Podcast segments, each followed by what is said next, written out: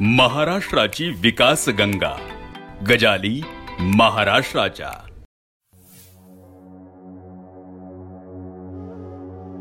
काल माझा मित्र राहुल आयुष्यात पहिल्यांदा मुंबईत आला.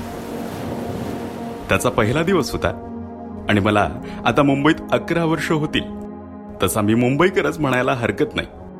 गेल्या काही वर्षांमध्ये या शहराची रौनकच गेली होती. मी बघतोय ना रोज. ऑफिसला जाताना परत घरी येताना तर राहुलचा काल मुंबईत पहिला दिवस. आणि तो मला शिकवतोय. म्हणे मुंबईत बघण्यासारखं खूप आहे.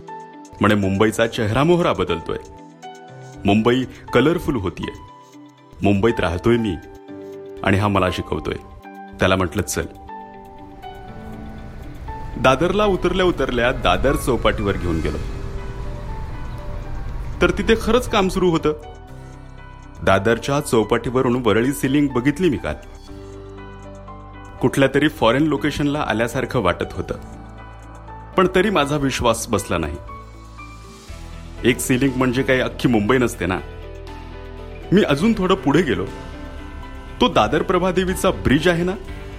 त्याचा पण कायापलट झालाय. सजवून टाकलंय सगळं. मग काल संध्याकाळी ठरवलंच. बघूच. अजून काय काय चालू आहे? मुंबईतले सगळे रस्ते सजलेत.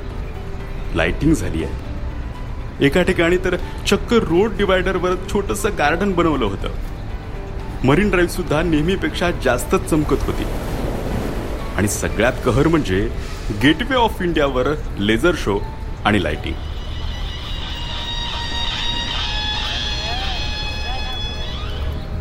इतकी वर्ष मुंबईत राहून हे सगळं मला कसं नाही माहिती?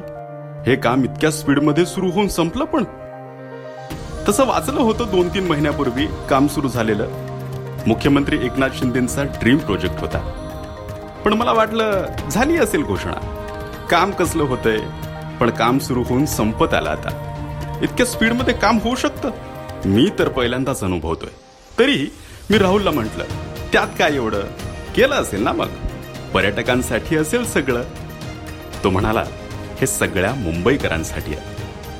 आपलं शहर सुंदर व्हावं म्हणून एकनाथ शिंदेंनी ही कामं सुरू केली आहेत. त्यांचं विकासाचं विजन एकदम स्पष्ट आहे. तो बोलत होता तेवढ्यात मी सहज ऑनलाईन बघितलं. मुंबई ब्युटिफिकेशनची सगळी कामं जवळजवळ संपत आली होती. Skywalks three D painting gardens सगळं कलरफुल मुख्यमंत्री एकनाथ शिंदेंनी स्वतः या प्रोजेक्ट्समध्ये लक्ष घातलं होतं. सगळ्यांना कामाला लावलं होतं. स्वतःचं घर सजवावं अगदी तसंच शहर सजवलंय. मग शेवटी मी मान्य केलं. हो तुला जास्त माहिती आहे.